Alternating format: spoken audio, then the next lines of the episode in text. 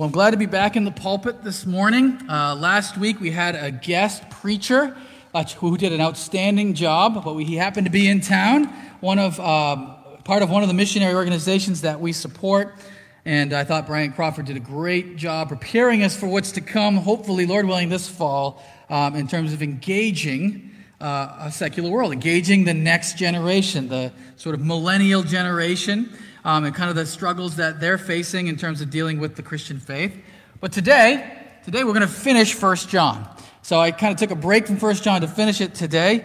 Um, 1 John chapter 5, verses 13 to the end of the book, at the end of the letter, verse 21. Uh, 13 of chapter 5 to verse 21. And really, John, in ending this letter, is kind of giving some pastoral advice, pastoral wisdom. And uh, what is he going to talk about, sort of in the end of his letter? What, what is he saved to the end? And really, what he's going to focus primarily on is prayer. Notice John has said very little about prayer up to this point in time, but here he's going to focus on prayer. Now, uh, two weeks ago, I kind of, uh, off the cuff, wasn't even in my notes, but I kind of gave a report card to our church, and I gave us a B minus in prayer.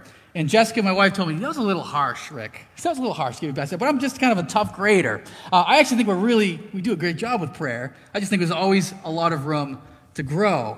Uh, a prayer shows us, shows our dependence upon God, that we as a church realize we're not just a business, we're not just a secular organization, uh, we're not just a social club or a social organization trying to do good in the world.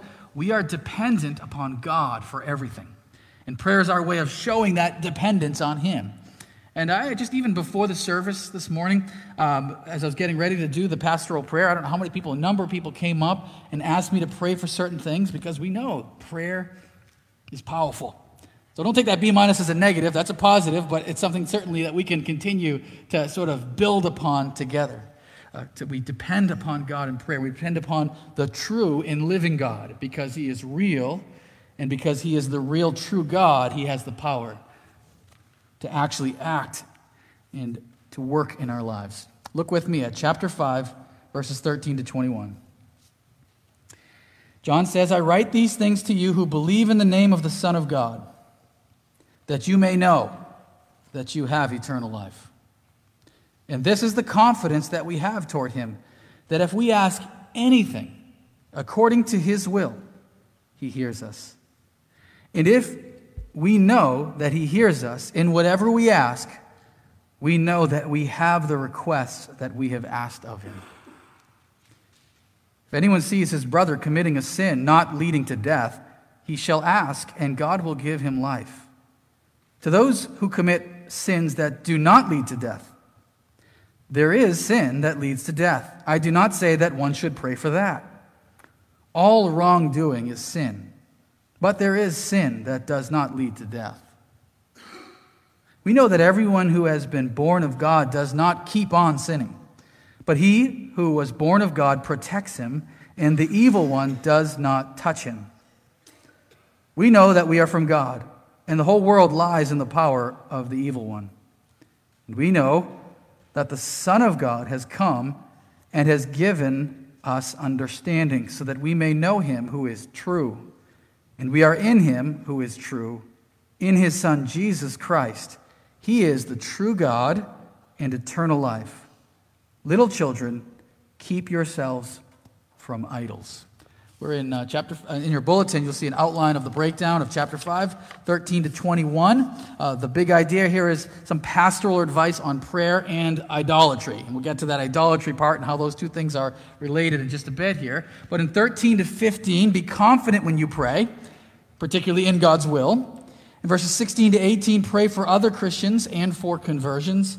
And then 19 to 21, stay away from idolatry and false teaching. So, first, looking at verses 13 to 15, be confident when you pray in God's will. In God's will. He says, I write these things to you who believe. So, he's writing here to Christians. He's writing to churches, probably multiple local churches in Ephesus here.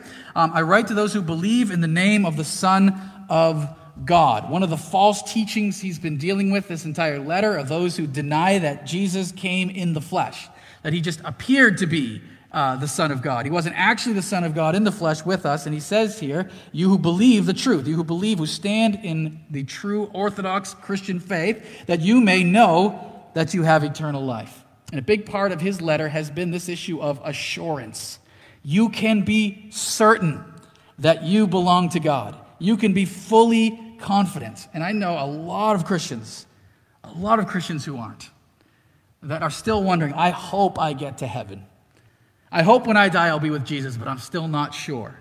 And First John, among many other parts of the Bible, give us a sense of assurance. You can be sure. You can be certain. Because it's not based on how good of a person you are. It's based on what Christ has done and the fact that we're trusting in his work. So is Christ's work sufficient? Is it enough to save me? And if it is, then I'm fully confident that I'm going to be with God forever in glory. I don't have to doubt that at all. But here's one of the outworkings or one of the uh, applications of having that level of assurance 14. This is the confidence we have toward Him that if we ask anything according to His will, He hears us. Uh, that's a powerful statement. If we ask anything, He hears us. Anything according to His will. I think this argues against something, too, that we hear often in the evangelical Christian world. Uh, we hear this idea that prayer really is about me, not God. Prayer does more to change me, it doesn't, doesn't do anything to affect God. Uh, that's not true. All over the Bible, we hear something very different that God hears prayer. Now, does prayer affect us? Of course it does. Does it help us conform uh, to the image of Christ? Of course, God is at work in us when we spend time in His presence. But don't miss the fact that God actually really hears our prayers. Now, you might say at that point, well, He hears us. Uh, that doesn't mean He's going to give us whatever we ask, right? Well, look what John says in verse 15. And if we know that He hears us in whatever we ask, we know that we have the requests that we have asked of Him. Now, you might think, John, I, I, think you just overstepped, right? There was a little bit of a boundary there about prayer, and you just stepped right over it. You just said, God gives us whatever we ask for in prayer. Uh, that this almost sounds like a prosperity teaching, uh, almost like a name it and claim it. You know, whatever you want, you get it as long as you ask it in Jesus' name. Um, the truth of the matter is, promises like this are all over the Bible. Uh, God is lavish in his description of prayer and what he offers to us in prayer. Having said that, certainly he started off by saying that he is writing to those who believe in Jesus, those who have then submitted their lives to him. So he's not saying anyone that asks anything in Jesus' name, like a, like a slot machine or like a whatever you want to call it, a, a concession machine, that they get whatever they put into it.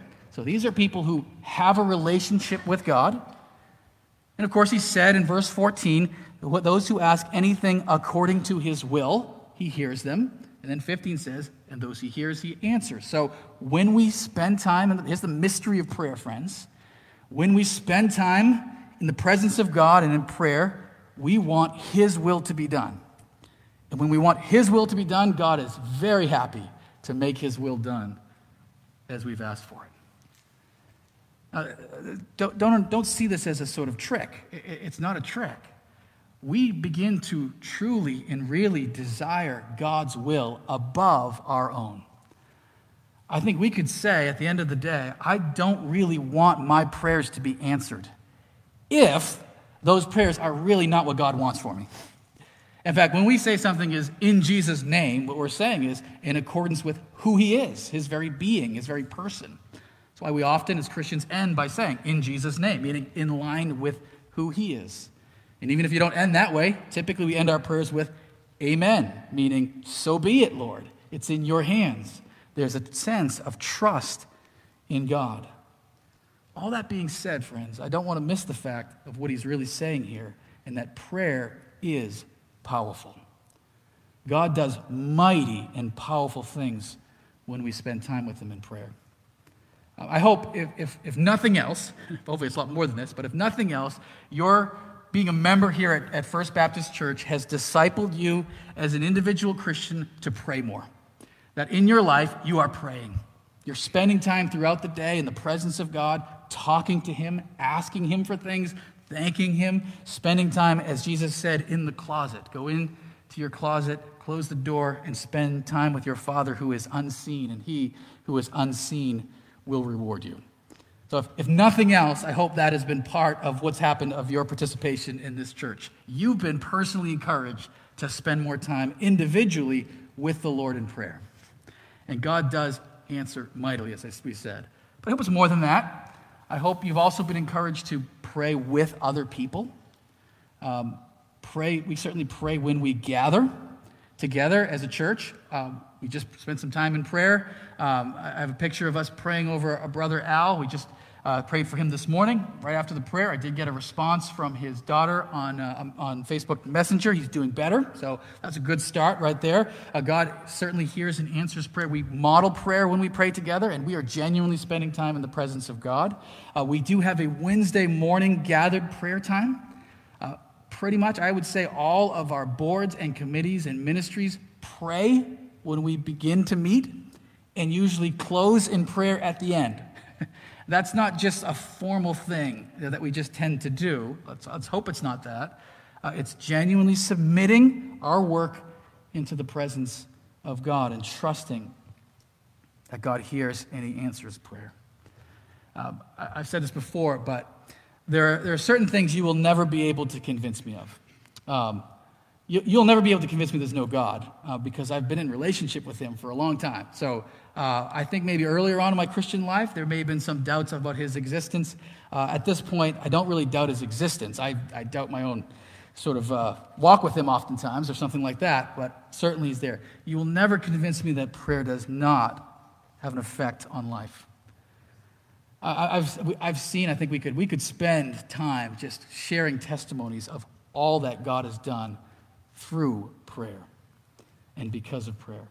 I think it's one of those things that we won't see very clearly until we see it in hindsight in heaven and in glory.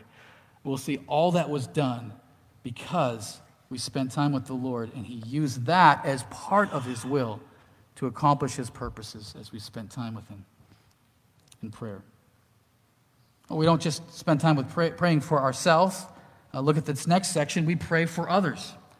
We pray for other Christians. This is probably theologically uh, the most difficult section of this final letter, final part of the letter for John. Notice what he says if anyone sees his brother committing a sin, uh, brother means a brother in Christ, brother or sister in Christ. So he's talking about fellow Christians, probably in the same church. You see someone committing a sin, and he describes that sin as one not leading to death. Now, I don't think he's talking about physical death here. Uh, I think he's talking about spiritual death. They're committing a sin not leading to death. What would be an example of a sin not leading to death? Uh, somebody having, losing their temper um, and, and, a fit of rage, saying and doing something that they regret. Uh, somebody committing some grievous sexual sin, coming back, repenting of that. Uh, somebody telling a, a, a, gossipy, slanderous lie um, that hurts somebody else and, and then comes to, to see their sin. A lot of things. We could go endlessly. As he says later on, all wrongdoing is sin. If you see some, a brother or sister committing a sin that doesn't lead to death, what should we do? Pray. Pray for them. Uh, start there. Uh, ask God, and God will give him life. And as we've defined life throughout 1 John, life refers to eternal life. Uh, that, that person remains in Christ and continues on in the faith um, and will be forgiven. And he says here, I'm referring to those who commit sin, sins that don't lead to death. There is sin that leads to death. And I'm not saying you should pray for that. So, what is the sin that leads to death? Uh, oftentimes, this has been interpreted as referring to suicide. Um, I would just say, point blank, I'm almost certain that's not what he's talking about. Why? Because it's nowhere even mentioned in the context. Uh, that would just be a strange thing to sort of throw in out of nowhere. And as we've seen, uh, the sin that doesn't lead to death is not talking most likely about a physical death, it's talking about a spiritual death. This is something that I think has affected our church.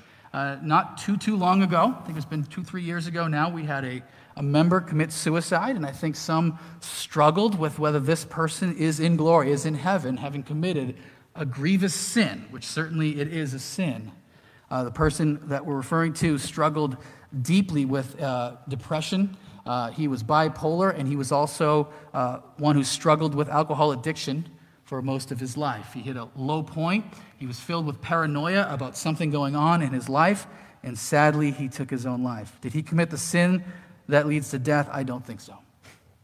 Don't think that's the point of what he's saying here. So, what is the sin that leads to death? Looking at the context of 1 John, it almost certainly refers to the false teaching that he's talking about. Many people have left the church. There's a false teacher leading people astray. Some have rejected the faith, no longer believe in Jesus as the Son of God, and are therefore no longer part of the church and no longer walking with Christ. Now, you might say, well, I, I thought, I thought, Pastor Rick, you, you can't actually commit a sin that leads to, I thought you can't lose your salvation. Uh, again, from a human perspective. So, from a divine perspective, we've talked about that earlier. Somebody who rejects the faith shows that they never knew to begin with. That's what John himself said early in this letter. Those who went out from us, rejected the Christian faith, followed a false teacher, um, it shows that they never actually belonged to us to begin with. Their departure is actually a demonstration of the lack of genuineness of their faith. But certainly, from a human perspective, people join a church all the time, profess faith in Jesus Christ as Savior and as Lord, and leave a church, reject the Lord. I was just reading about um, Bart Campolo. He's uh, Tony Campolo's son. He was an evangelical pastor, uh, teacher, kind of a popular writer and speaker, um, who now does not believe there's even a God. So he's rejected the faith. He's, he's, he's actually become a secular humanist chaplain. They actually have secular humanist chaplains. So he's a chaplain um, at a school in, the, in South Carolina who doesn't believe there's even a God. Uh, so, from a human perspective, you have people who are going in and out all the time. It happens sadly and tragically. And so, what's his point here? Can you, can you pray for them? I think what his point here is not that you can't pray at all for them, uh, but you can't pray the same way. Uh, when you're praying for a brother or sister in Christ who's stuck in some sin, you're praying for them as someone who is united to Christ and united to you. You're asking that God gives them a conviction about their sin so they don't continue in that. And you're asking, of course, that Christ's death is sufficient to cover them. And we're confident that it is. When we're talking and praying for someone who has left the faith, someone who does not believe in Christ, somebody who has been caught up in a false teaching or a cult, the prayer is very different. We're not asking for them to be forgiven in their current situation, because God has already spoken to that. Outside of Christ, there is no grace and forgiveness in that sense. What you can pray for is that they would come to faith in Him. I have a quote from Matthew Henry, the Puritan commentator. I think he brings this out really nicely. We cannot pray his commenta- uh, comment, this commentary is on this specific section of Scripture. We cannot pray that the sins of the impenitent and unbelieving should, while they are such, be forgiven them. Or that mercy, which supposes the forgiveness of sins, should be granted to them while they willfully continue such. But we may pray for their repentance, for their being enriched with faith in Christ, and thereupon for all other saving mercies. I would agree 100% with Matthew Henry. Friends, we, we are called to pray for each other. And we pray for other Christians. Uh, if you see a brother or sister who's in need, you see someone who's struggling with a sin, pray for them. Again, prayer is powerful. God hears us. When we ask things according to his will, he loves to give us and to grant it to us.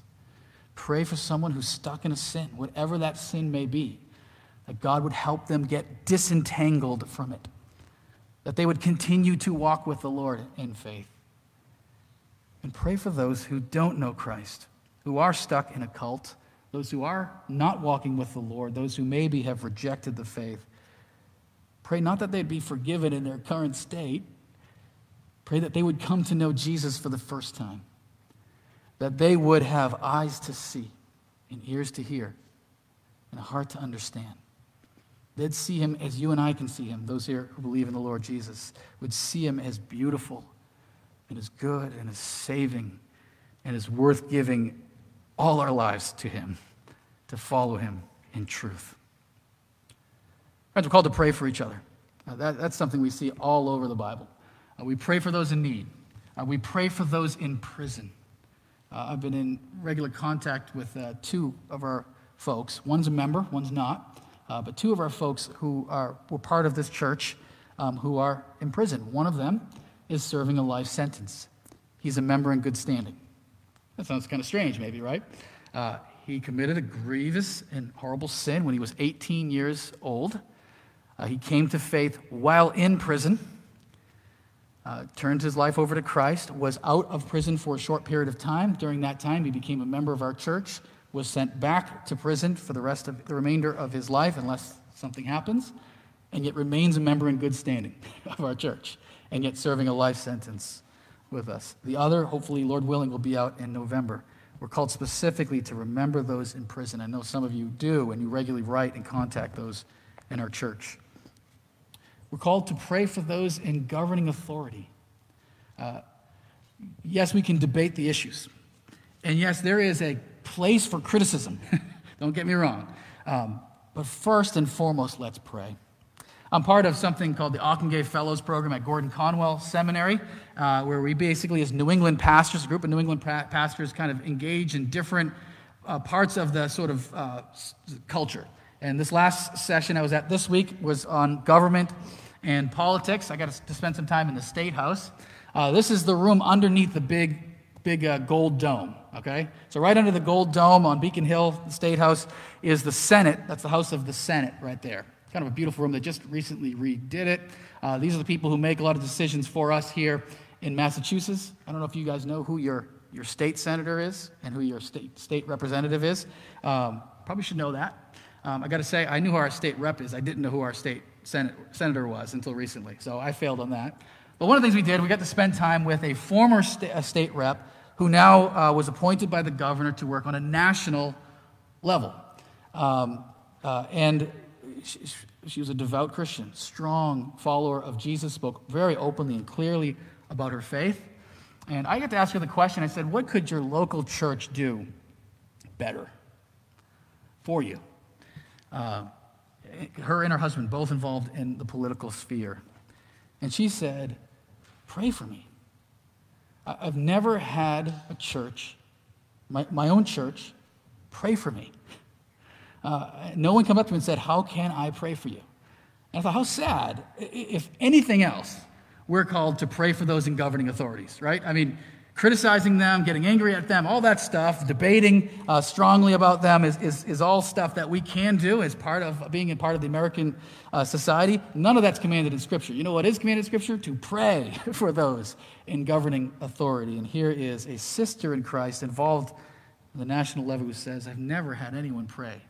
So, as a group of pastors, guess what we did? We said, let's pray. so, we, we actually spent some time laying hands and praying for her and for her work and, and recognizing that important work that she's doing as a believer within that sphere. We pray for each other. We pray for one another. I encourage you to pray for our church. I really hope, thinking about as we're getting going here in the fall, I hope you pray for our church daily. Uh, it can be short. I don't mind that, you know, but just pray. Pray for, I pray for my church family. I pray for First Baptist. Help us to be faithful. Help us to be effective for the kingdom. Help us to continue to reach people for Jesus. I hope you pray daily for our church family. Um, pray for me, please. I always want prayer. Uh, when people say they pray for me, uh, it's a, it's, it is a, a kind of a shocking, overwhelming thought that people literally in their homes are spending time, maybe around your dinner table, whatever, praying for me. And I really, really am grateful and encouraged by the fact that you do. We pray with confidence, we pray for others, and finally, we stay away from idolatry and false teaching. Look at verses 19 to 21. Um, he ends this letter by saying, We know that we're from God, uh, meaning those who truly believe in Jesus, those who are standing in the truth. We're from God. The whole world, however, lies in the power of the evil one. Uh, it's under the spell, it's under the power of a usurper, uh, somebody who has claimed authority over this world. Uh, the world has fallen. It's in rebellion against God, more or less, depending on where and when. Uh, more or less in rebellion against God, but everywhere in rebellion against Him. We're from God. The world's under the power of the devil, the power of the evil one. Verse 20. But we know that the Son of God has come and has given us understanding, that we may know Him who is true. I love what uh, Brian Crawford last week told us about truth. That very question of truth is the, the key question of our, of our day. What is true? How do we know what is truth? He's saying Christ has given us what is true. We may be in the minority, depending on, again, what culture, what time uh, period, what, what, what part of the world. Christians generally are in the minority, but we have the truth. Uh, truth is never decided by majority vote, right? You don't sit around a table and say, let's go ahead and take a vote as to what's true. uh, true is true, whether you like it or not, even if nobody believes it. And he's saying here, we have the truth. We're in him who is true and in his Son, Jesus Christ. He's the true God, and he's the one who gives eternal life. And then John ends his letter kind of in a seemingly non sequitur, a, a, kind of change of subject. He says, Little children, his most endearing and maybe perhaps most common way to refer to the people he's writing to, uh, his children, spiritually, but really more importantly, God's children. Little children, Keep yourselves from idols. End of book. no explanation as to what he's talking about. Why, where did that come from, John? Why did you throw in something about idolatry? Uh, let me give you a little bit of background here. Uh, idolatry is the biggest sin in the Old Testament, the most common struggle in the Old Testament. So if you read the first half, actually, first two thirds of your Bible, uh, the biggest struggle for Israel in particular was the issue of idolatry. Who do we worship? Uh, do we worship the invisible God with no name, uh, the God who leads us out of, out of Egypt into the promised land? Um, or do we worship all of these other gods that these nations have that seem to be doing some pretty powerful stuff? In fact, some of these other nations would do things like Baal or Molech. They would worship these other gods. They would actually offer their children to these idols. And usually, and this is how, remember, keep in mind there are spiritual forces at work evil and good in this world, when they would offer their children, something powerful would happen. they would be spiritually empowered in darkness. Strange things happen. And Israel constantly struggles with, well, I want some of that stuff. I want some of that power. I want to know these, these gods of the nations. And they're constantly battling in and out. In Ezekiel, for example, it mentions the queen of heaven. And when they worship the queen of heaven, they, their houses get filled with food and prosperity. they see real, genuine effect when they start worshiping the Queen of Heaven. There is no Queen of Heaven, by the way, according to the Bible. The closest thing to the Queen of Heaven is the church, the bride of Christ. But even that, I wouldn't describe us as the Queen of Heaven. There is only God who is eternal, who rules over heaven. On and on, the struggle with idolatry. By the time the New Testament is written, idolatry isn't the biggest deal anymore. Now, don't get me wrong, people still had idols. Uh, the Greeks would still worship the pantheon of gods, or the Romans, the Roman pantheon of gods. But for the most part, even the average Greek didn't really believe that Zeus is in heaven with a bunch of other gods. And I mean, they kind of lost that. It became more philosophical at that point in time. Um, yeah, they would go to the temples, so they'd go and, and offer the, the, incense and do what they needed to do, and uh, because socially that's what you had to do. But they didn't have this strong sense of these humanoid-like people in Olympus ruling over everything. What we deal with instead, the primary sin of the New Testament, is false teaching. It's not no longer really a question of idolatry. It's, it's do we understand God rightly? And there are just so many different beliefs about him, and there are false teachers like the one John is dealing with, who is pulling people away from the truth of who Christ is. Again and again, in almost every letter of the New Testament, they're dealing with questions of false teaching. Here's what I think John is doing he's equating the two. He's saying to these Christians there, when you turn to worship God wrongly, when you turn to a false teacher and to false teaching, when you look at Christ simply for what you can get out of him, because remember, the teaching was a very fleshly, worldly way of approaching him. God's not interested in the physical, so therefore you can do whatever you want physically. It doesn't really matter. Sin all you want sexually, whatever, it makes no difference. When you do that, you commit idolatry. You've turned from the living God to worship something and someone else. I think that's his point. Keep yourselves from idols, keep yourselves focused on Jesus. You know, when I think about the major false teaching that we deal with today, um, I don't think it's Molech. I don't think it's Bel. Um, I don't think it's Cerinthus or whoever John is dealing with in First John. Um, I think of the biggest issues. In fact, I would say that the major false teaching cults that we deal with today has even changed maybe from a generation ago. A generation ago, I would have pointed to some other cult like groups. I think the biggest false teaching we face today are two things. I think it's traditionalism and prosperity teaching. Let me tell you what those are. So, traditionalism is to basically make church God. it's to basically take our traditions, uh, what we like, our preferences, and make that what my faith is really all about. Uh, as long as I get my way when it comes to a certain style, when it comes to a certain type of architecture, when it comes to a certain way of doing a service, as long as I get that, that to me is the most important thing. And that becomes an idol in and of itself. And churches are sad when it comes to this because you have a watching world saying, What are you guys doing?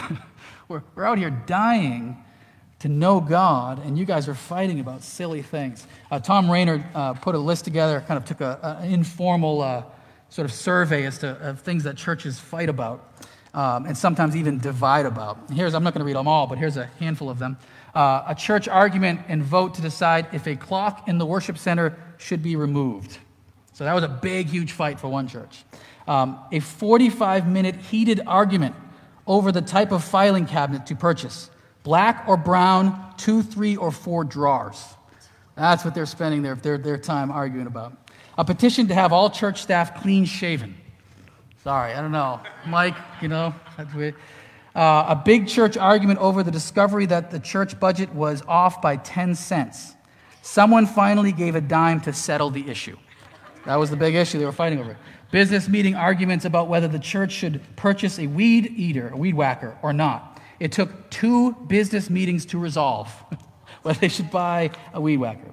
Arguments over what type of green beans the church should serve um, an argument on whether the church should allow deviled eggs at the church meal, because, you know, deviled, deviled eggs. A disagreement over using the term potluck instead of pot blessing for the church, I guess. Uh, one more. Uh, a dispute over whether the church should allow people to wear black t shirts, since black is the color of the devil, I guess. So, I don't know. We spend our time fighting about silly things and miss the fact that we are worshiping the true and living God and are responsible to witness for Him. And the other is prosperity teaching, which is kind of the other end of the spectrum, which basically says it's all about me. That's why God exists. He exists to make me happy. And He, makes, he exists to make me get what I need, because I need a nice job, and I need a nice new car, and I need a, nice, a bigger house, and so if I have enough faith in God and do what He wants, then He owes me. And He's got to make sure I get this stuff. Otherwise, He's failing me. If I'm unhealthy, if I'm dying of cancer, God is not doing what He's supposed to do. I just need to have more faith, then He's going to do His part of the job. It's a view of God where we get to keep Him in our own little pocket and carry Him wherever we want. My friends, keep yourselves from idols. We serve the living and true God over all the universe. And yes, He loves us. Yes, He's given us His Son to make us His own forever. And yes, He provides for us. Uh, I, we've been praying. There are two people in this church that were recently, I've been praying specifically for them as far as a job. Um, one of them went about six months and has his dream job. The other one, I found out just this morning, got the job that she was looking for. So, yes, God provides. Don't get me wrong. So, I'm not certainly not saying we don't pray for needs and God doesn't provide. But we come before Him as God and us as His creatures, reconciled through Christ and looking for His greatest gift, the gift of eternal life. Let's come to close on 1 John here. This is John as an old man. Uh, John is wiser, uh, he's pastoral, um, and he cares deeply for the local church. Uh, he wasn't always that way. If you read the Gospels, he actually got a nickname. He was at one point called Boanerges, a, a son of thunder, because his temper. Uh, he lost temper with somebody and he said to Jesus, Jesus, can we pray that fire would come down from heaven and destroy them? That was, that was his request. And Jesus said, No, John, no, that's not what we're doing. Uh, but here he is now older and wiser.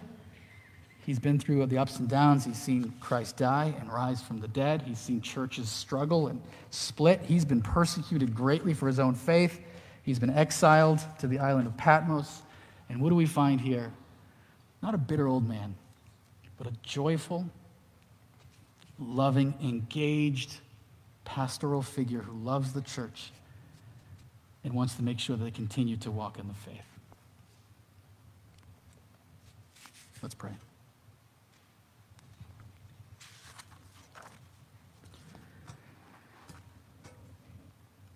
Well, our gracious God, we do recognize together this morning that prayer is a powerful thing.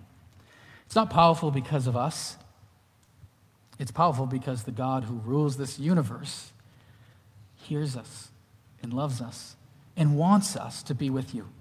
Uh, Lord, in fact, when we don't pray, uh, when we fail to make good use of this blessing, Father, I think it disappoints you as a father with his sons and daughters. You want us in your presence.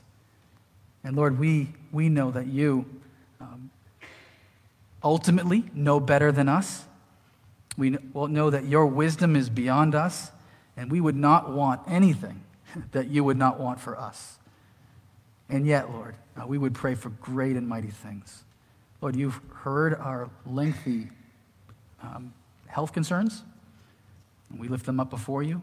You've heard, Lord, the, the number of requests for our ministries to be blessed as they uh, begin this fall. Pray that you'd use them for your kingdom. And we pray, Father, that you would add daily to the number of those who are being saved, that we would experience together as a church many, many more people coming to know the Lord Jesus, celebrating their repentance and faith through baptism, and engaged in Christian community and in the mission that you've set before us. Lord, we want to be faithful, but we recognize that the fruitfulness comes from you. So, Lord, help us. Keep us from idols. Keep us focused on the true and the living God. In Jesus' name we pray. Amen.